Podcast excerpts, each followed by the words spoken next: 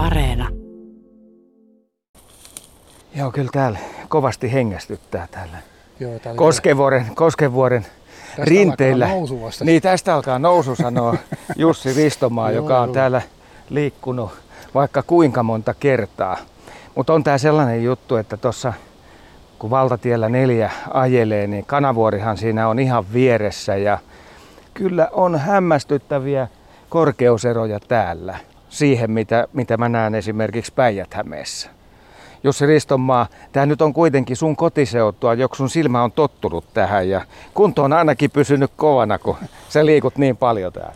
No joo, en mä voi sanoa, että mä olisin tottunut. Sanotaan, että mä oon hullaantunut tämmöisiin maisemiin ja ylipäätään niin natura-alueisiin, luonnonsuojelualueisiin. Siis näissä jotain semmoista, että en, siis näissä vaan viihtyy. Ja kyllähän se, niin kuin, että ensimmäinen, joka on sanonut, että Vaajakoski on niin kuin Suomen alppikylä, just niin kuin mitä kuvasit tuota, mutta täytyy ihan todellisuuden nimissä sanoa, että tässä se oli sitten kaikki.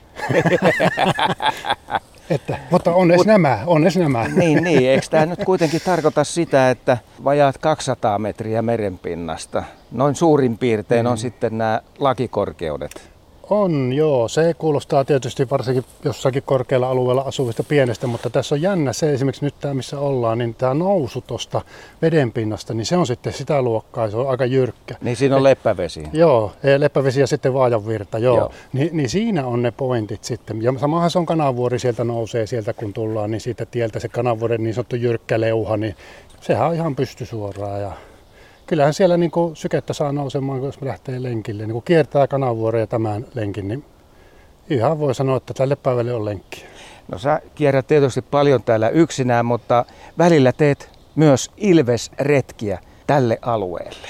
No joo, nyt viime vuonna, kun oli tämä, tämä, tämä basiliskon vuosi oikein huipussaan, niin minä en sitten tehnyt niitä ja nyt mä virittelen ne liikkeelle, onko niitä nyt viitisen toista tänä vuonna. Pari on tehty ja lauantaina on seuraava.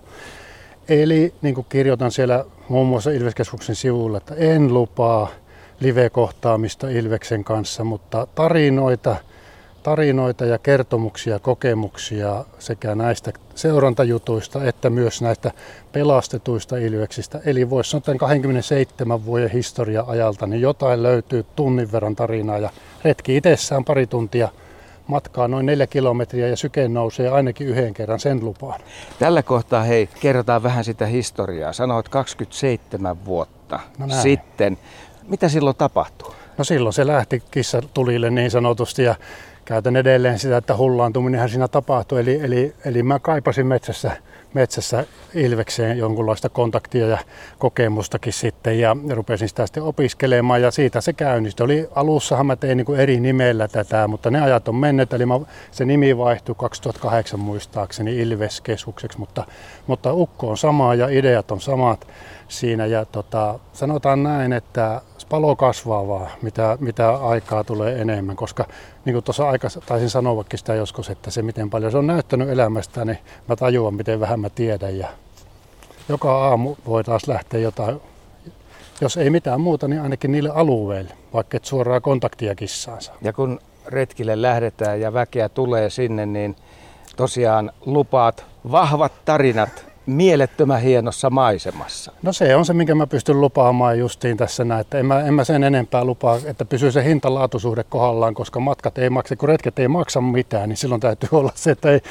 katsotaan vaan se mitä voidaan, ja, ja, mutta tarinoita tulee, että jos joku minut puhuu hiljaiseksi sillä retkellä, niin minä annan kyllä kahvirahat heti. No täällä on hyvät polut, joita pitkin tietysti on hyvä taivaltaa. Nytkin me mennään tällaista suht hyvää polkua yhä ylöspäin. Käytetään nyt tällaista termiä. Mä en edes tiedä, kuinka pitkä tässä on vielä huipulle, mutta oletusarvona sellainen, että hyvin pitkä matka.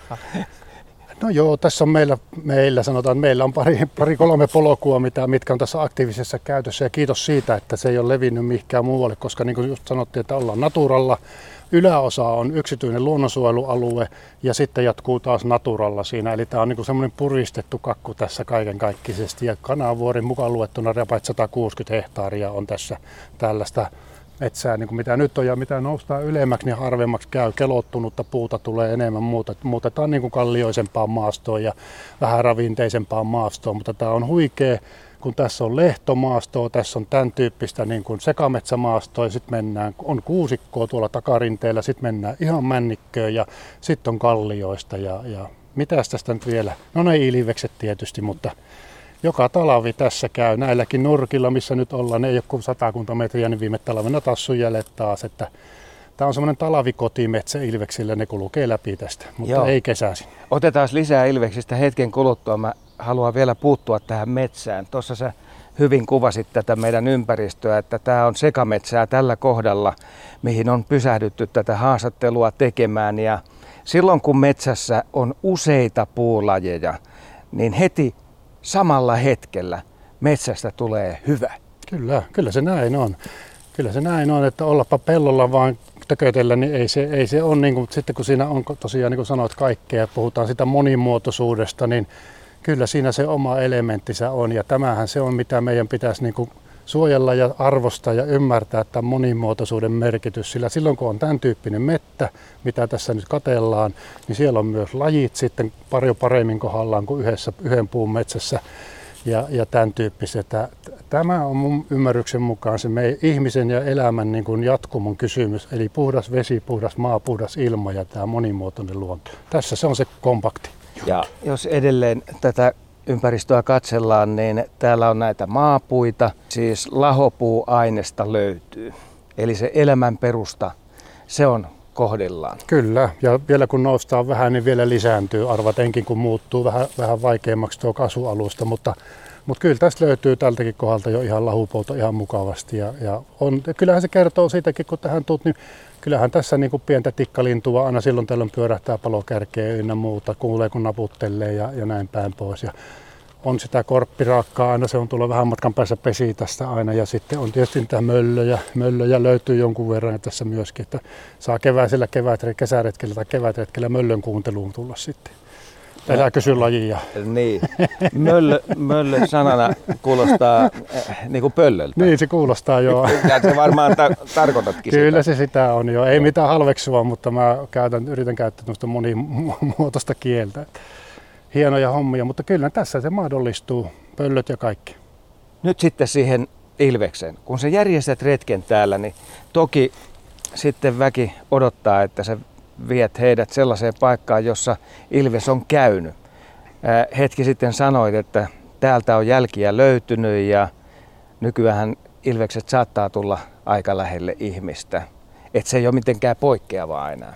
No ei, siihen nähdään me ollaan jopa aika kaukana tässä. Nyt ei kumminkaan ihan ole näköpiirissä asutusta, mutta, mutta voi sanoa, että tämä yksilö, mikä tässä nyt poikkeuksetta käy joka talavi, nyt viimeiset vuodet on käynyt, niin se käy myöskin tuossa virran toisella puolella, eli, eli siinä ollaan sitten jo aika lähellä kerrostaloasutusta ja ollaan omakotialueella. Siellä välissä menee viherkaistaleita, se kulkee siellä ihan joka talavi, niin kuin tänä vuonnakin meni yli tuosta virrasta, kun se vetää vain tarpeeksi jäähän, niin silloin se pääsee siitä yli ja silloin, silloin se lähestyy vielä enemmän. Ja minä kun asun siinä semmoisessa kerrostalo, kerrostalokopissa, pienessä kopissa siinä, niin se katu, mikä siihen talolle tulee, missä asustelee, niin muutama talvi sitten, niin en itse päässyt näkemään, mutta käveli sitä katua pitkin meille päin, mutta ei se tullut sitten käymään, kun se räikähti jotakin. Mutta että olisiko 50 metriä sitä mun kerrostalosta, niin oli käynyt siinä ja siitä löytyi sitten jäljet, että kyllä se on, niin kuin kävin katsoa, kyllä se on ihan todistettava juttu, että on videonauhaakin nähty siitä, että kyllä se kävi siinä esiin. Voiko tässä sanoa, että me ollaan niin kuin Ilveksen reviirin reunalla?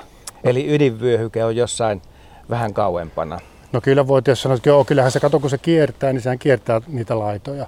Ja tämä on nimenomaan talvella. Tämä tarkoittaa sitä, että kun meillä on vettä vähän usealla puolella, niin se, että se pitää olla jäässä, että se pääsee tulemaan. Ei se sinne kylmän veen aikaa uimaan lähde, mutta se jää mahdollistaa sen, että tulee tuolta niin kuin itä- ja koillissuunnasta tulee tähän mäkeen, missä me nyt ollaan. Ja sitten jatkaa tästä, että olisiko tästä kuusi vuotta, kun pongasin ihan näillä kohilla sen jäljet ja läksin perään, niin viisi päivää kulin sen perässä. Eli tarkoittaa siis sitä, että mä lopetin aina hyvissä ajoin ja sitten palailin kotiin ja julkisilla ja millä palailin. Ja viiden päivän päästä me oltiin tästä Palokassa, eli jokainen kai tuntee Jyväskylän, Jyväskylän pohjoispuolella Palokka, niin me mettiä pitkin mentiin ja sinne mä hävitin sen jäljet sitten.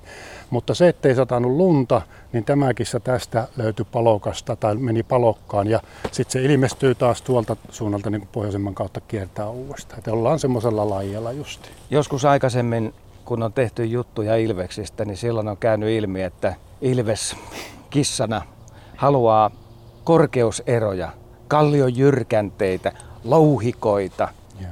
ja pusikoita, tiivistä pusikkoa. No joo, tässä toteutuu oikeastaan kaikki, että saa valkata mikä fiilinki itsellä kissalla sitten on. Ja sehän on se, muistetaan se vanha, vanha viisaus siitä, että kun mitä ylempänä oot, sitä paremmin näet ja kuulet, kuka sieltä on tulossa. Ja siihen se perustuu.